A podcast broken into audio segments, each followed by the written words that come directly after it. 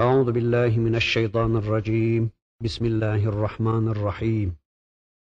الحمد لله رب العالمين والصلاة وأتم التسليم على سيدنا محمد المبعوث رحمة للعالمين.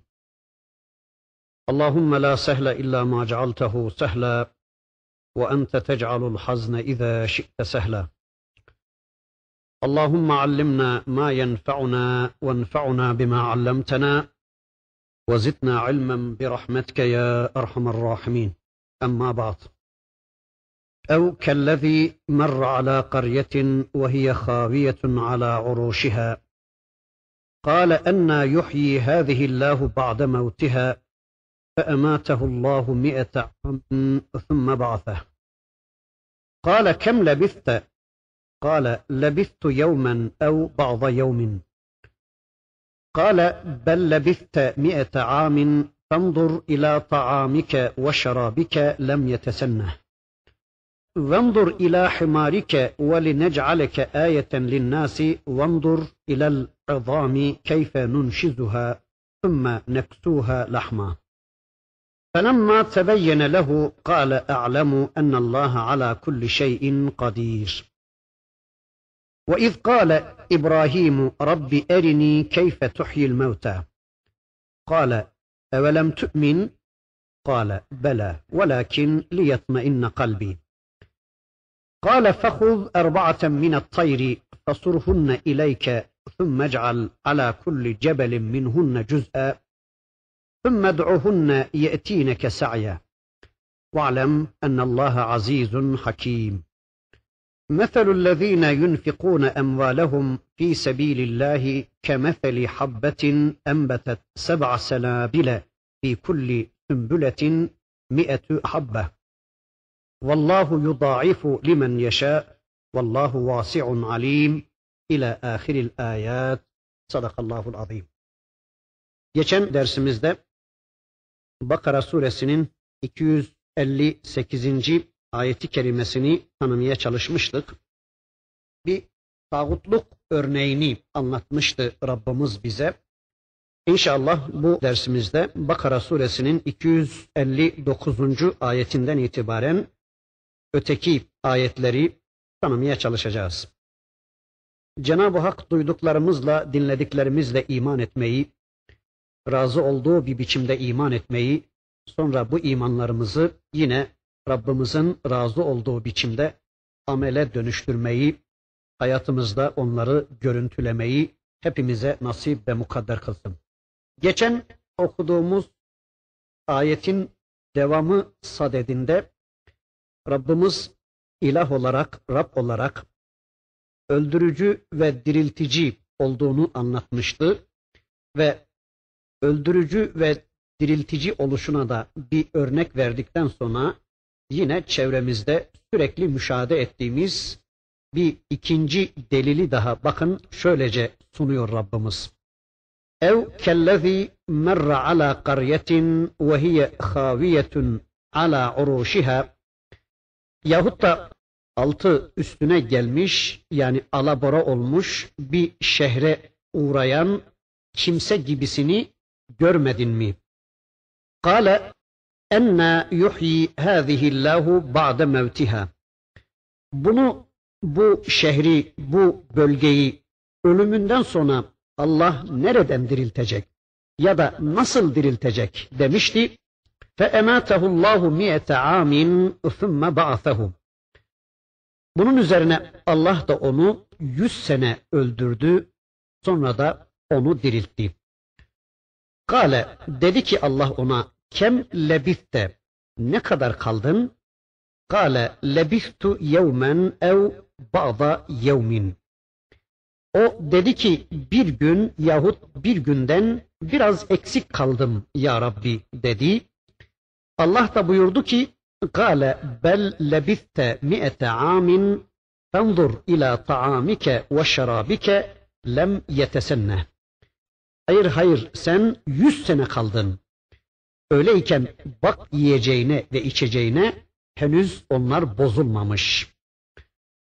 Vandur ila himarike bir de eşeğine bir bak hele.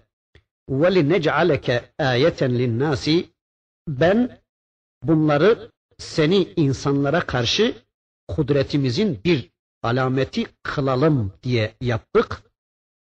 وانظر إلى العظام كيف ننشزها ثم نكسوها لحما فلما تبين له قال أعلم أن الله على كل شيء قدير Hele o kemiklere bir bak.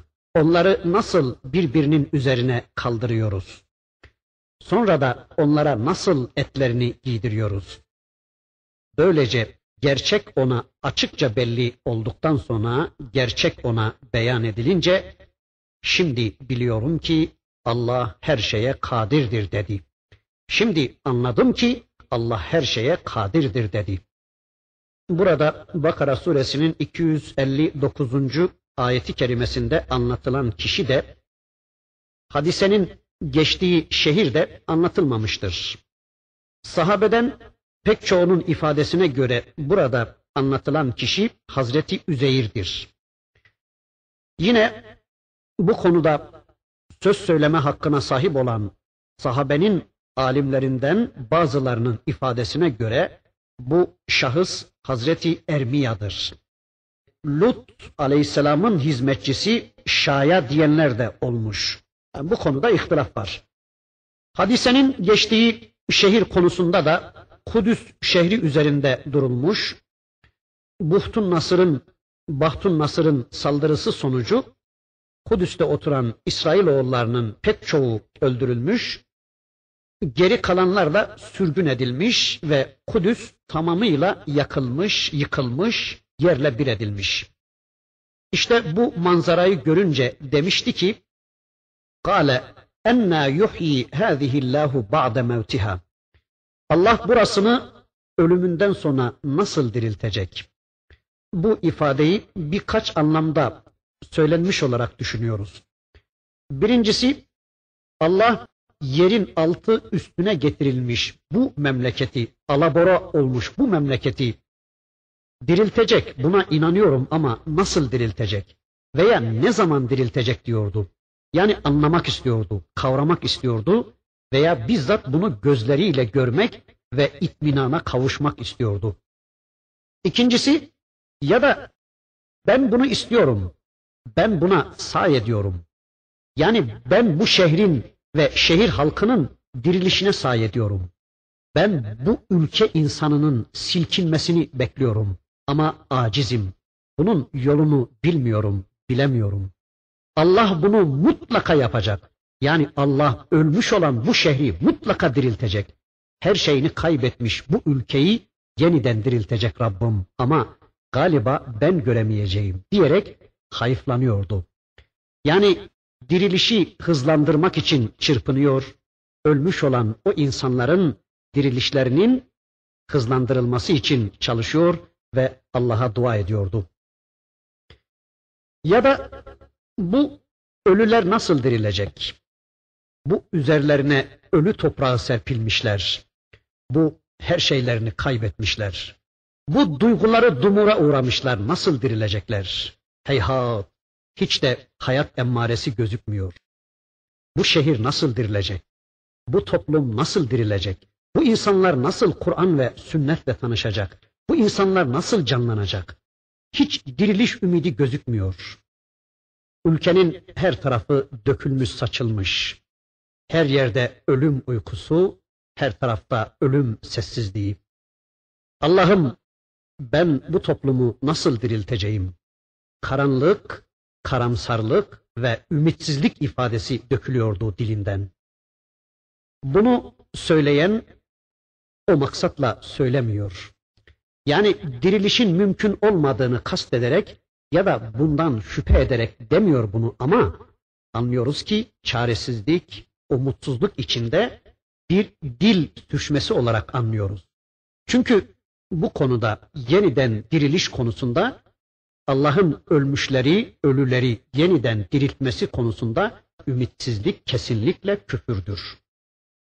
Evet, orada ölüm sessizliğinin dışında hiçbir şey görememiş. O ülkede, o şehirde ölüm sessizliğinin dışında hiçbir şey görememiş. Bu sırada aklına bir takım sorular şekillenmiş. Allah burasını ölümünden sonra nasıl diriltecek diye ve bu sorular kalbini etkisi altına almaya başlayınca فَاَمَاتَهُ اللّٰهُ مِئَةَ عَامٍ ثُمَّ بَعْثَهُ قال كم لبثت قال لبثت يوما أو بعض يوم قال بل لبثت مئة عام فانظر إلى طعامك وشرابك لم يتسنه وانظر إلى حمارك ولنجعلك آية للناس وانظر إلى العظام كيف ننشزها ثم نكسوها لحما فلما تبين له قال أعلم أن الله على كل شيء قدير Bunun üzerine Allah onu yüz yıl ölü bıraktı. Öldürdü oracıkta ve yüz yıl ölü bıraktı. Sonra da onu diriltti. Ve ona dedi ki Allah ne kadar kaldın? O dedi ki bir gün veya bir günden az kaldım. Allah dedi ki ona hayır yüz yıl kaldın. Böyleyken yiyeceğine ve içeceğine bak ki henüz bozulmamış. Eşeğine de bir bak ki bunu yapmamız seni insanlara ibret kılmamız içindir. Kemiklere de bir bak nasıl bir araya getiriyoruz. Sonra da onlara etlerini giydiriyoruz buyurmuştu. Allah ona bunu göstermek için yüz yıl uyutu verdi onu. Tam bir asırlık bir uyku. Aradan geçen bir asır içinde Allah ölmüş müminleri yeniden diriltti. Müminler Allah'ın izniyle silkinip, dirilip Kudüs'ü yeniden fethettiler ve 30 sene içinde yeniden şehri imar ettiler ve Kudüs'te artık yeniden hayat başladı. Kudüs'te Müslümanların hayatı başladı, müminlerin hayatı başladı.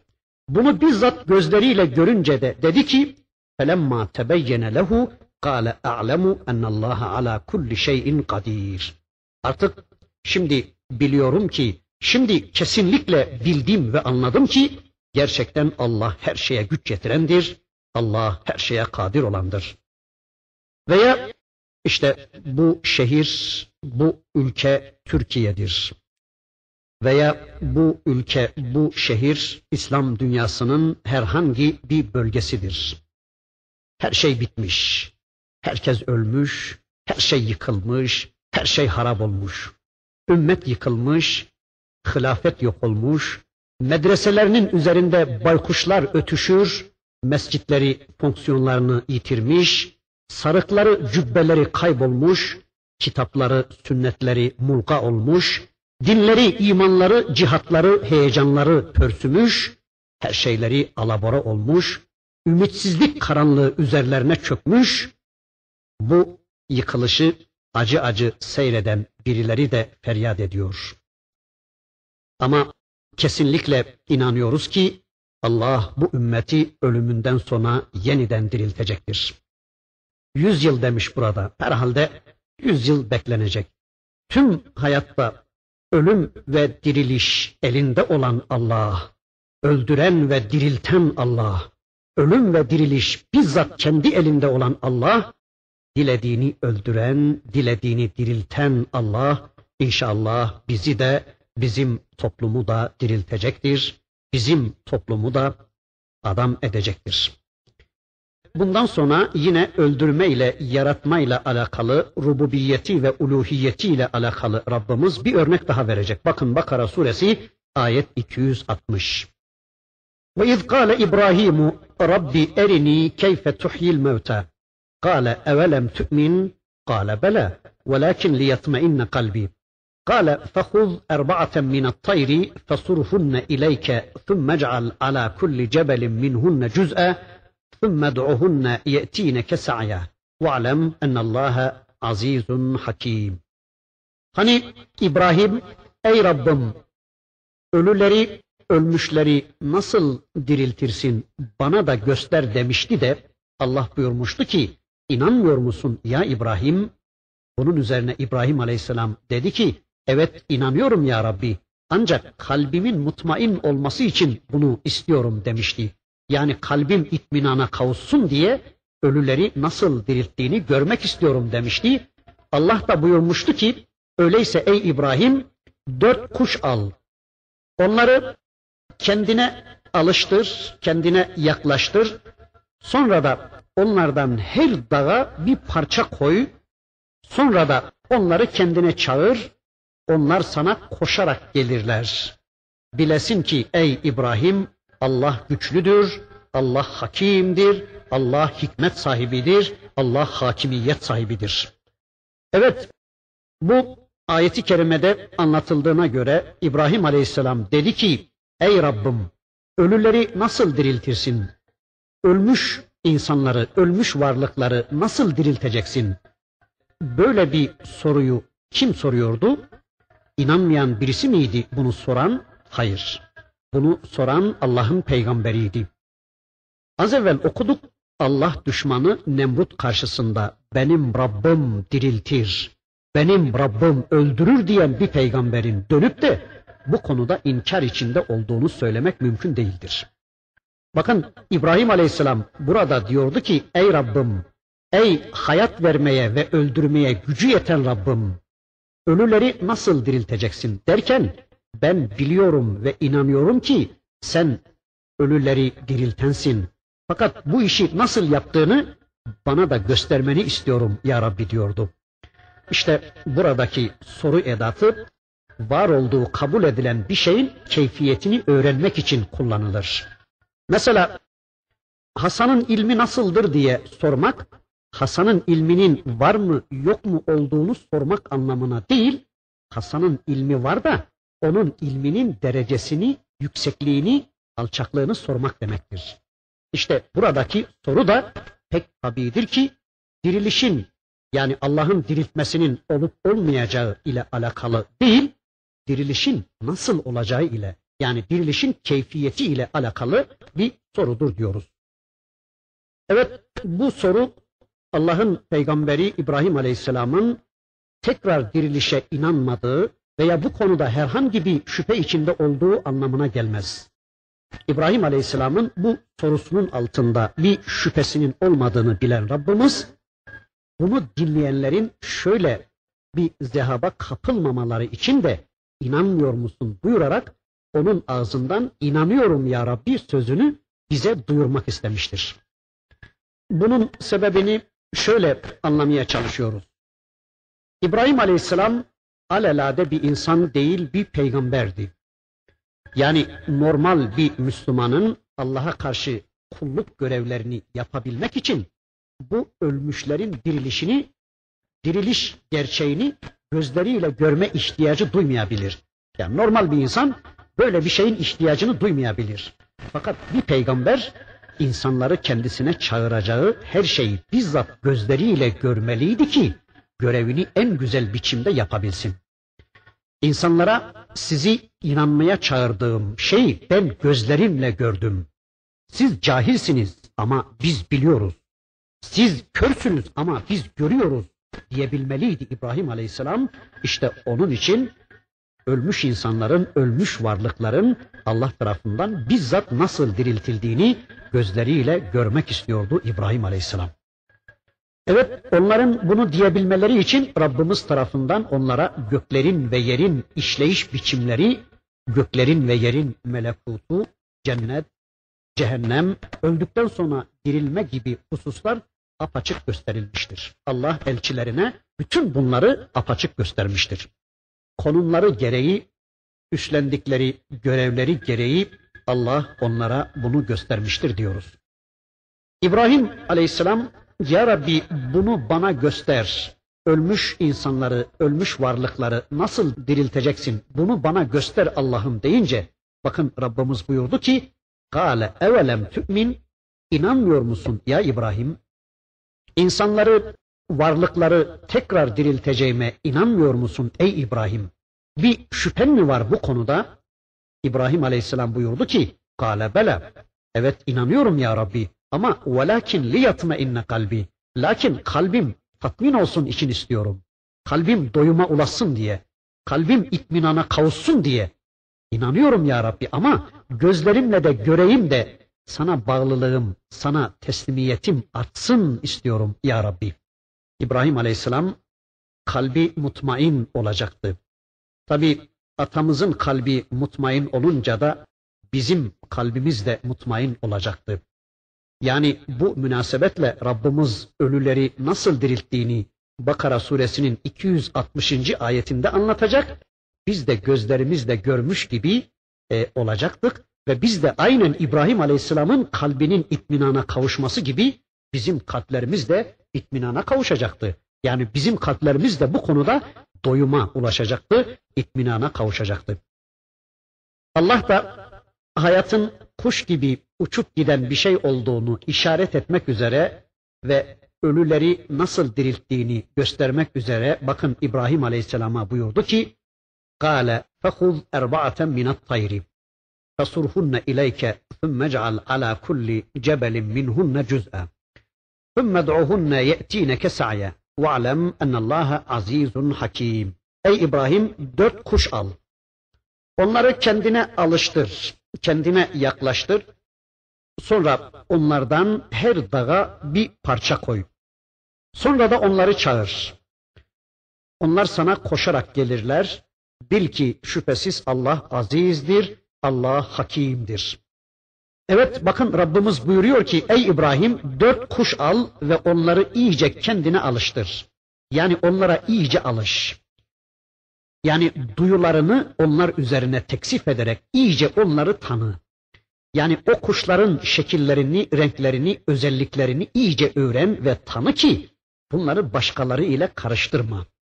Yani dirilip yanına gelen bunlar mıydı yoksa başka kuşlar mıydı? Bu konuda şüphen olmasın.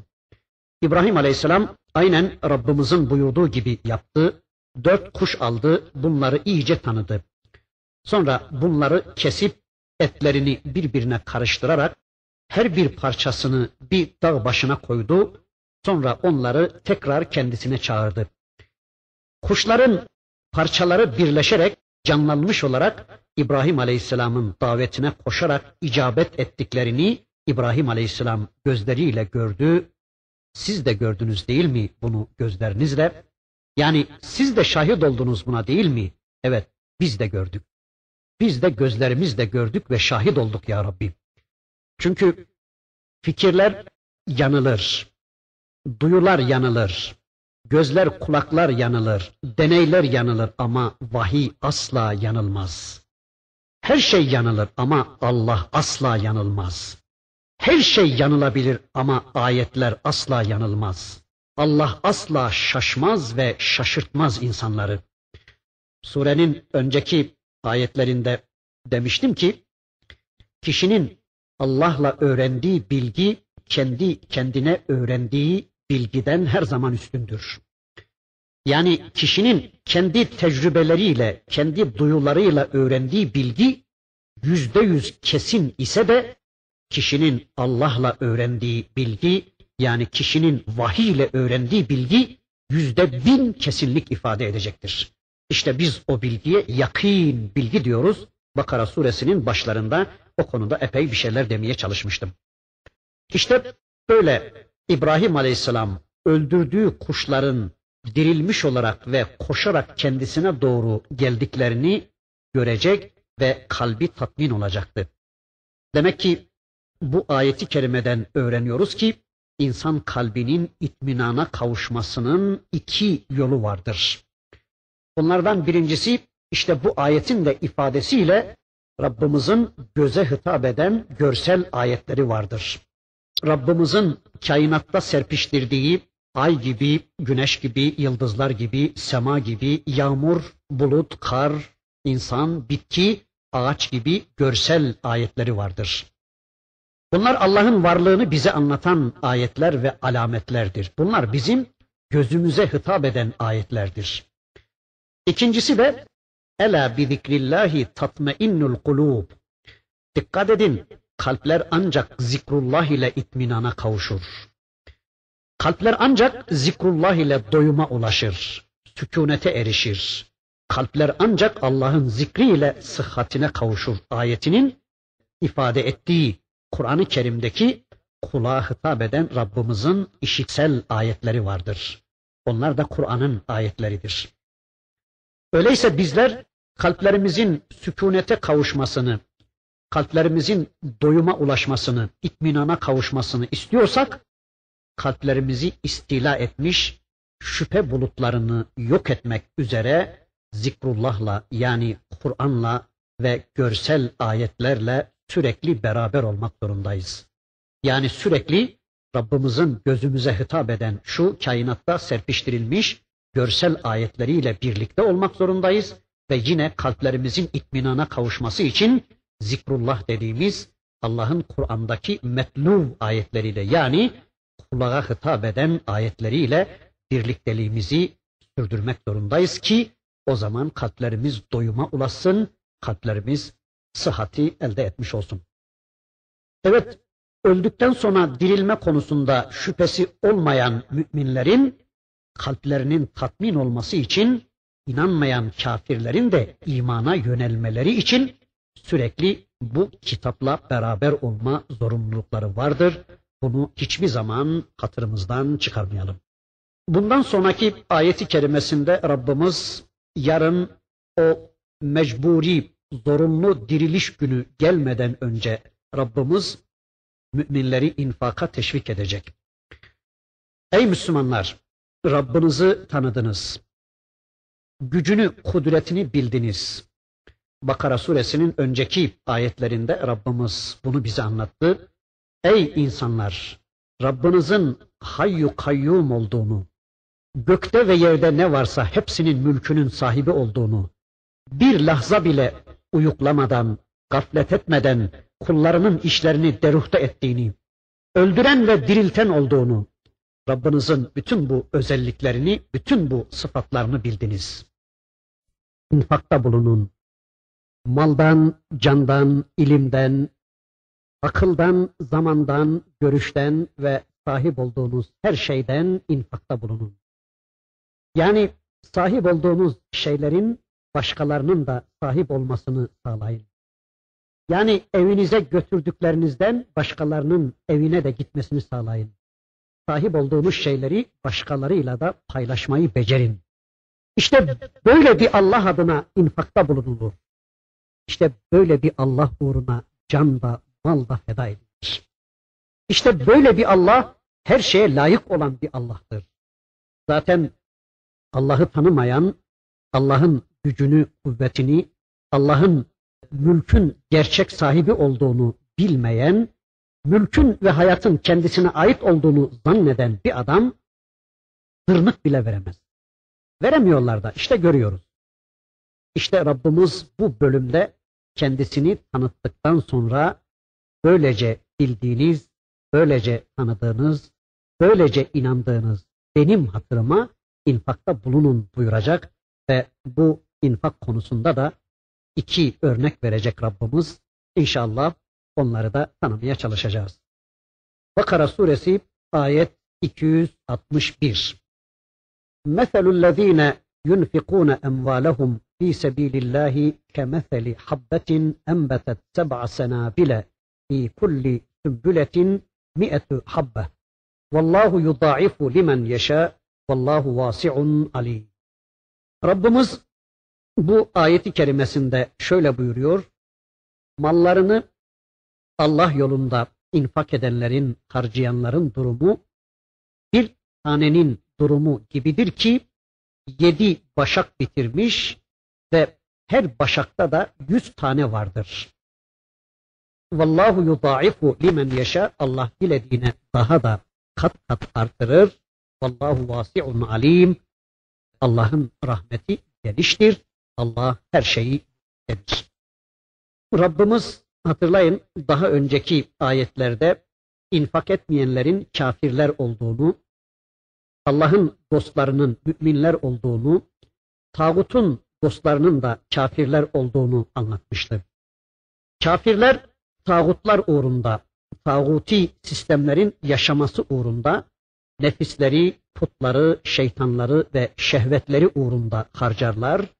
Müminler de Rableri ve Rablerinin sisteminin hakimiyeti adına harcarlar. Yani müminler cihat ve ilahi kelimetullah adına harcarlar. Ayet-i kerimede Allah yolunda infak edenlerin sevaplarının kat kat artırılacağı anlatılıyor. Hatta bir iyiliğin karşılığının 700'e kadar çıkartılacağına dair e, bir misal veriliyor. Daha sonra bir amel ve o ameli işleyenlerin o ameli işlerken taşıdıkları ihlas ve samimiyetlerine göre de kat kat artırılacağı anlatılıyor. Yani yapılan infakın değeri ya da karşılığında takdir edilecek mükafat o infakın ferdin, toplumun ve ümmetin problemlerine, sıkıntılarına ne ölçüde çözüm getirdiğiyle orantılıdır. Yani infaka takdir edilecek sevap giderilen ihtiyaçla orantılıdır. Öyleyse şunu daha evvel çokça söylediğimi hatırlıyorum. İnfak, infak edilen şeyin hacmi, azlığı, çokluğuyla ilgili değildir. Mesela bir çuval hurması olup da bunun yüz tanesini Allah yolunda infak eden kişiyle bir tek hurması olup da ona ihtiyacı varken bölüp yarısını bir Müslüman kardeşine infak eden kişi elbette bir değildir. Yani burada mükafatın takdirinde azlık, çokluk değil, niyet ve giderilen sıkıntının türü önemlidir. Öyleyse müminler infak için bir taneyi bile küçük görmemeli ve onu Allah adına harcamayarak Allah'tan kıskanmamalıdır. Elimde bir tanem var, onu da Allah yolunda harcarsam o da yok olup gidecek dememelidir. Bakın Allah önce dirilme sırrından söz etti. Eğer bu dirilme sırrı olmasaydı o bir tane yok olup giderdi. Ama bakın Allah onun yok olup gitmediği gibi çok daha fazlasıyla mukabelede bulunacağını anlatıyor. Diyor ki bakın vallahu yudaifu limen yeşa vallahu vasiun alim. Allah dilediğine harcadığının karşılığında daha kat kat verir. Muhakkak ki Allah vasidir, Allah alimdir. Evet, Allah vasidir. Yani geniş olandır. Genişlik sahibidir. Yani dilediğine dilediği kadar kat kat ve hesapsız verendir. Ve bir de Allah alimdir. Yani kime ne kadar vereceğini çok iyi bilendir. Verenin verirken hangi şartlarda ve ne niyetle verdiğini en ince teferruatına kadar bilen ve de verene vereceğini nasıl takdir edeceğini çok iyi bilendir Allah. Evet işte infakın karşılığı budur. Ama şurası da unutulmamalıdır ki her infak bu mükafata layık değildir. Yani her infakçıya bu sevap verilmez. Bakın bundan sonraki ayeti kerimesinde bu hususu anlatırken Rabbimiz şöyle buyuruyor. Bakara suresinin 262. ayeti kerimesi.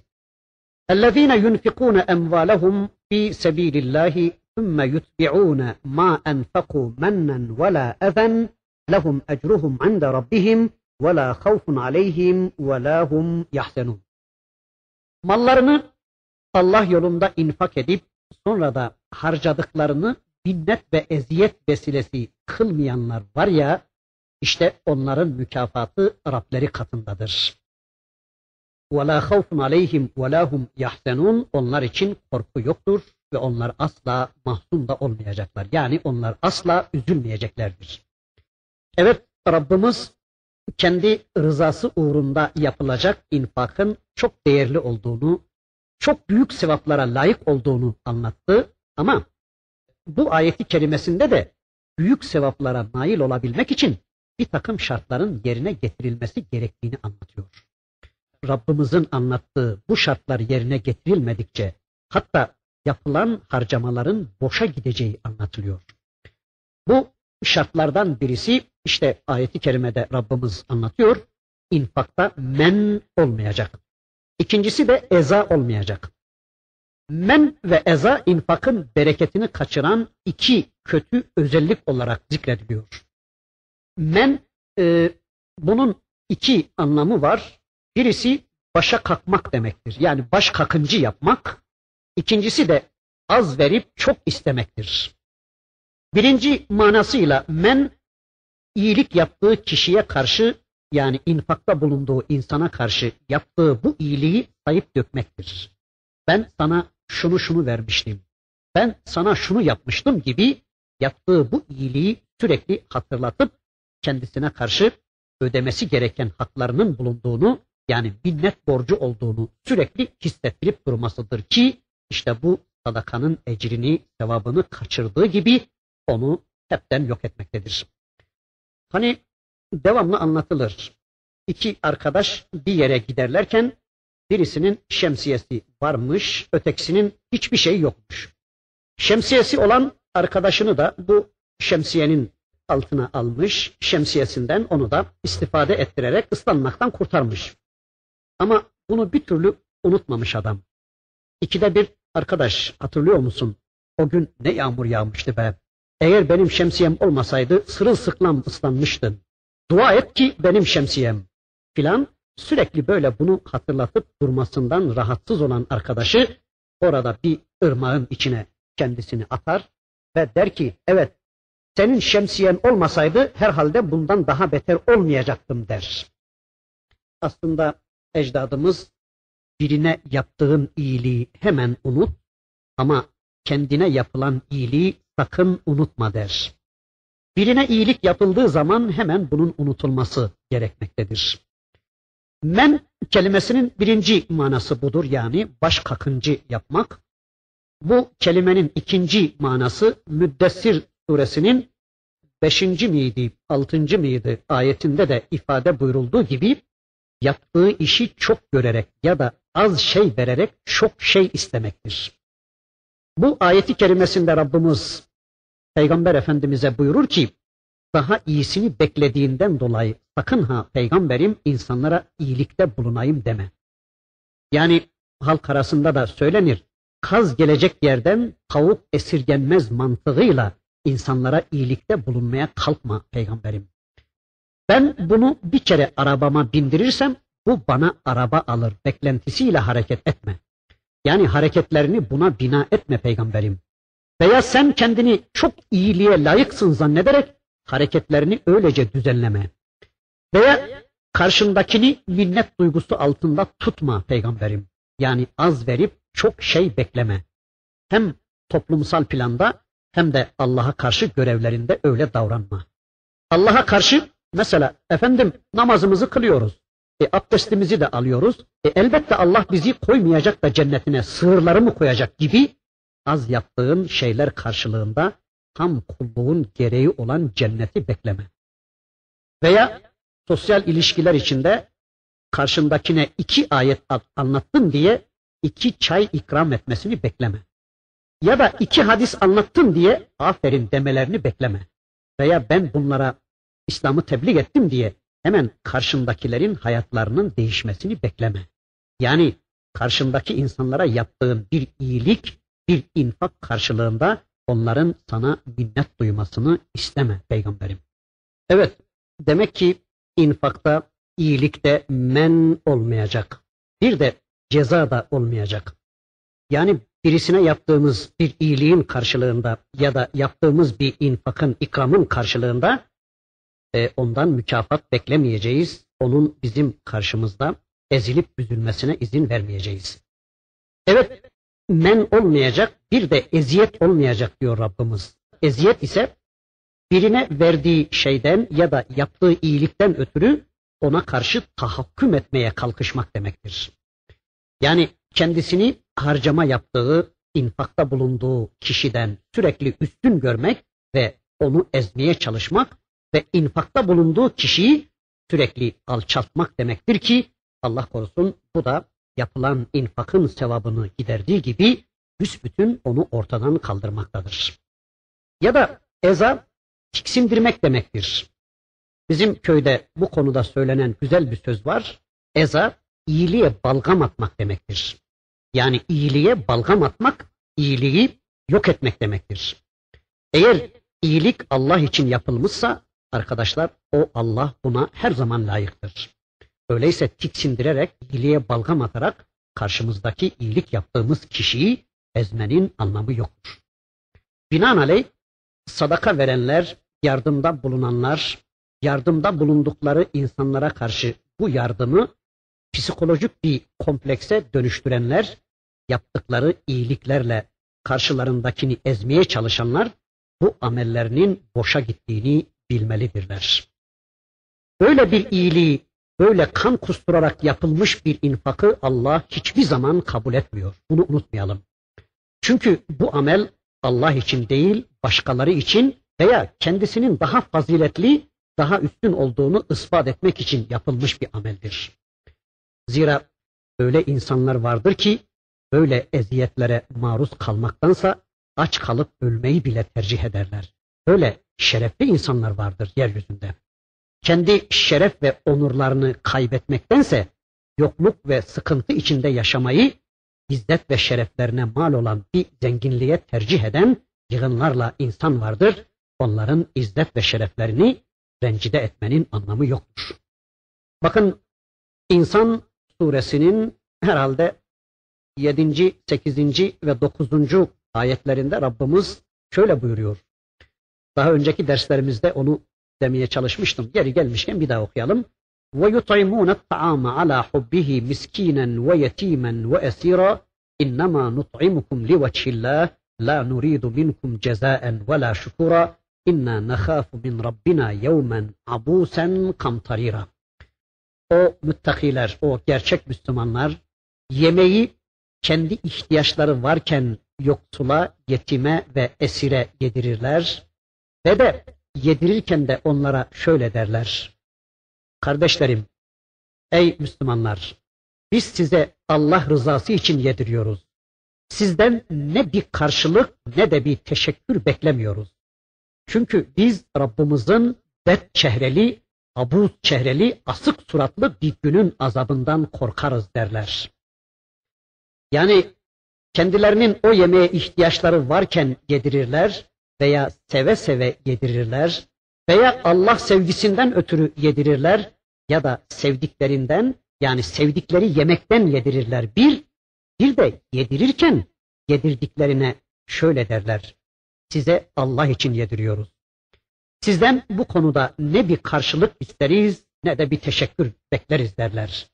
Değilse ben size yediriyorum, ben size yardım ediyorum. O halde siz de benim karşımda şöyle şöyle davranmak zorundasınız. Yani elimi bari öpmeniz lazım. Ben gelince ayağa bari kalkmanız lazım. Sözümü dinlemeniz lazım vesaire vesaire. Gerçek müminler böyle yapmazlar. Müminler yaptıklarını Allah için yaparlar. Ona başka şeyleri asla karıştırmamaya çalışırlar. Ama bakıyoruz bugün yemek yedinenlere, e, ziyafet çekenlere bakıyoruz. Ne adına yapıyorlar bunu? Dergiye abone toplayalım diye, dergaha adam bulalım diye, partiye üye kaydedelim diye veya cemaatin sayısını artıralım diye ya da hoca desinler diye, hacı desinler diye, zengin desinler diye, beni adam yerine koysunlar diye, bugüne kadar kazandığım sosyal statümü kaybetmeyeyim diye ya da bugün tavuk vereyim de yarın kaz gelir diye ya da kasamı doldurayım kesemi şişireyim diye. Allah korusun bugün insanlar bunun için yediriyorlar. Veya işte başa kakıyorlar, yedirdiklerini ezme adına yediriyorlar ki Allah korusun bunların hiçbirisi Allah'ın istediği ikram değildir. Öyleyse başa kakılarak, baş kakıncı yapılarak, yapılan ikram sürekli gündemde tutularak ya da eziyet edilerek, yapılan bir iyilik karşılığında karşısındakine hükmetmeye kalkışılarak sadakalarımızı boşa çıkarmayalım inşallah. Böyle yapmaktansa onların onurlarını kıracak, onların izzeti nefislerini rencide ederek bir şeyler vermektense onlara güzel bir söz söylememiz, maruf bir söz söylememiz daha hayırlıdır. Bakın bundan sonraki ayeti kerimesinde Bakara suresinin 263. ayeti kerimesinde Rabbimiz o hususu şöylece anlatıyor. Kavlun ma'rufun ve mağfiratun hayrun min sadakatin tetba'uha eza vallahu ganiyyun. Güzel bir söz, maruf bir söz ve bağışlama arkasından eziyet gelen sadakadan daha hayırlıdır. Güzel bir söz, maruf bir söz ve de bağışlama eziyetle verilen bir sadakadan daha hayırlıdır. Vallahu ganiyyun halim. Bilesiniz ki Allah ganidir, Allah halimdir. Kavlun ma'rufun. Onlara güzel söz söyleyin. Onlara tatlı söz söyleyin. Hoşgörülü olun. onlara yardımda bulunarak arkasından burunlarından getirmenizden, onların onurlarını kırmanızdan daha iyidir diyor Allah. Şunu hiçbir zaman unutmayın ki Allah sizden daha zengindir. Ve sizin bu şekilde yapacağınız yardımlara da Allah'ın asla ihtiyacı yoktur.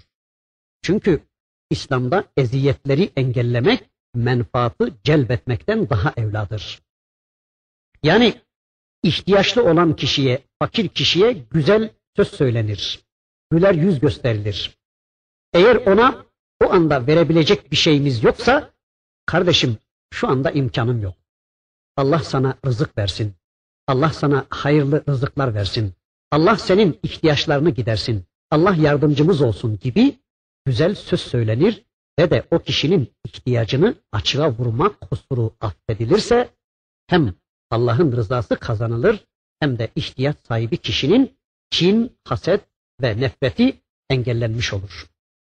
Zannediyorum Müslim'deydi. Allah'ın Resulü bir hadislerinde bakın şöyle buyuruyor. Güzel söz sadakadır. Müslüman kardeşini güler yüzle karşılaman iyiliktir buyurur Allah Resulü Hazreti Muhammed Aleyhisselam. Öyleyse insanlara söylenebilecek en güzel söz birine bir şeyler verirken şöyle demektir. Al kardeşim bu benim değil senindir. Ben şu anda sana benim olan bir şey değil senin kendiyin olan bir şey veriyorum. Bu senin hakkındır. Bu benim malımın içinde sana verilmek üzere Allah'ın bana verdiği hakkıdır. Allah bunu sana verilmek üzere bana vermiştir demek zorundayız. İşte böylece karşımızdaki istemek durumunda kalmış bizim paramıza, bizim infakımıza ihtiyacı olan kardeşimizin izzet nefsini rencide etmeyeceğiz. Onun kinini, nefretini böylece engellemiş olacağız. Me'ariç suresindeydi. Allah öyle diyordu. وَالَّذ۪ينَ ف۪ي اَمْوَالِهِمْ حَقٌّ مَعْلُومٌ لِلسَّائِلِ وَالْمَحْرُومِ Onların mallarında yani zenginlerin mallarında isteyen ve isteyemeyenlerin hakkı vardır buyuruyordu ya Rabbimiz. İşte bu verdiğimiz bizim malımızın içinde onlara verilmek üzere Rabbimizin koyduğu fazlalıktır ve onu onlara güzellikle ulaştırmak zorundayız. Bu konunun önemini biraz daha perçinlemek için bakın Rabbimiz bundan sonraki ayeti kerimesinde yine bu hususu anlatarak şöyle buyuruyor. Ayet 264. Ya eyyühellezine amenu la tubtilu sadakatikum bil menni vel eza kellezi yunfiku ma lehu ri'a'en nasi ve la yu'minu billahi vel yevmil ahir فمثله كمثل صفوان عليه تراب فأصابه وابل فتركه صلدا لا يقدرون على شيء مما كسبوا والله لا يهدي القوم الكافرين Ey iman edenler! Sadakalarınızı Allah'a ve ahiret gününe iman etmeyen ve mallarını insanlara gösteriş olsun diye infak eden kimseler gibi başa kakarak veya eziyet ederek, eziyet vererek boşa çıkarmayın. Bu kişilerin harcamalarının durumu, infaklarının durumu, üzerine ince toprak örtülmüş, sert ve kaygan bir araziye benzer. Sert ve kaygan bir kayaya benzer. Ona o araziye, o kayanın üzerine şiddetli bir yağmur isabet eder de toprağını götürür ve çırılçıplak bir hale getirir. İşte onlar kazanç olarak bir şey elde edemezler. Kar olarak bir şey, mükafat olarak bir şey elde edemezler. Şüphesiz ki Allah kafir olan bir kavme hidayet etmez. Vallahu la yehdil kavmel kafirin. Allah kafirleri asla hidayetine erdirmez, hidayete ulaştırmaz. Bu tür hareketler imanla, İslam'la asla bağdaşmaz, bağdaşamaz. Yani imandan kaynaklanan şeyler değildir bunlar. Çünkü iman, iman sahiplerini korumayı ve desteklemeyi emreder. İman, iman sahiplerinin imanlarını yaşayabilecek huzura kavuşturulmalarını emreder. İman, kendisinden kaynaklanarak yapılan amellerin boşa çıkarılmamalarını emreder. Bakın Rabbimiz bu ayeti kerimesinde mallarını gösteriş için harcayan ve de harcadıklarını baş kakıncı yapan kimseleri Allah'a ve ahirete inanmayan insanların yanı başında zikrediyor. Allah'a ve ahiret gününe iman etmeyenler mallarını gösteriş ya da dünyevi menfaatler elde etmek için harcarlar diyor. Bir yere bir harcama yapacakları zaman evvela bununla ne kazanacaklarını hesap ederler. Bunlar bu yaptıklarının karşılığını kesinlikle Allah katında bulamayacaklardır. Çünkü bunlar, bu adamlar bu yaptıklarını Allah için yapmamışlardır. Menfaat ve riya için yapmışlardır. Hani hizmetçi kızın birisi ağlıyormuş. Ne yapıp ettiysem bir türlü ağamı memnun edemedim diye kızcağız ağlıyormuş. Komşu kadın sormuş ona, kızım nasıl hizmet ediyorsun ağana bir anlatsana bana demiş. Kızcağız anlatmaya başlamış. İşte en güzel yemekleri yapıyorum, en güzel yağları döküyorum, en güzel tabaklara koyuyorum, üzerine de bir tezek örtüyorum, en güzel, en taze bir hayvan tezeğini de üzerine kapatıyorum, sonra da ağama takdim ediyorum ama bir türlü ağama kendimi beğendiremiyorum diyormuş. İşte kimileri de böyle yapıyor. Adam güzel güzel ameller işliyor ama o amellerinin üzerini tezekle kapatıyor. Yani riya ile gösterişle kapatıyor. Halbuki Allah böyle bir ameli kabul etmeyeceğini söylüyor. Allah sadece kendisi için, kendisi adına yapılacak amelleri kabul edeceğini söylüyor. Eğer bir amel hem Allah için hem de başkaları görsün diye yapılmışsa ben böyle bir amelden münezzehim, ben böyle bir amelden uzağım diyor Rabbimiz. Ben onu kıyamet günü bana ortak ettiği ortağıyla onu baş başa bırakacağım. Hadi onu da bana yaptığın amele ortak etmiştin, mükafatını ondan iste diyeceğim diyor Rabbimiz. Öyleyse böyle gösteriş olsun diye infakta bulunan ya da az evvelki ayetlerde ifade edildiği gibi infakını baş kakıncı yapan insanların durumunu anlatırken bakın bir örnek veriyor Rabbimiz. Sert bir kayalık arazi düşünün ki yağan yağmurlar üzerinden kolayca akıp gitmektedir. Bu sert arazinin üzerinde incecik bir toprak tabakası var ve siz bunun üzerine bir şeyler ekliyorsunuz. O arazinin üzerine incecik toprak tabakası olan kayalık arazinin üzerine bir şeyler ekliyorsunuz ve o ektiğinizi korumaya ve yetiştirmeye çalışıyorsunuz. Tohum çıkıyor, filizleniyor. Dışarıdan tohum filizlenip de dal budak saldı diye bakıp bakıp seviniyorsunuz. Sonra bardaktan boşanırcasına bir yağmur yağmaya başlıyor ve yağan yağmur selleri o kayalığın üzerindeki o incecik toprak katmanını üzerindeki filizlerle beraber söküp silip süpürüveriyor. Ve sonunda çekilen tüm zahmetler, tüm emekler, harcanan tüm mesailer bir anda yok olup gidiyor. Zira bu filizler köksüzdür. Bu tohumların tutunurlulukları yoktur. İşte aynen bunun gibi amellerini köklü bir imana dayandırmayan, basit ve köksüz menfaatler ve gösterişler için yapan kişilerin amelleri de böyle yok olup gidecektir diyor Allah. Yani onların amelleri hebaen mensura mahkum olacak, yarına intikal etmeyecek ve Allah katında en ufak bir faydasını bile göremeyeceklerdir. Vaktimiz yine doldu. İnşallah burada kalalım. Gelecek dersimizde yine bir şeyler söyledikten sonra Rabbimizin öteki ayetlerini hep birlikte tanımaya geçmek üzere. Velhamdülillahi Rabbil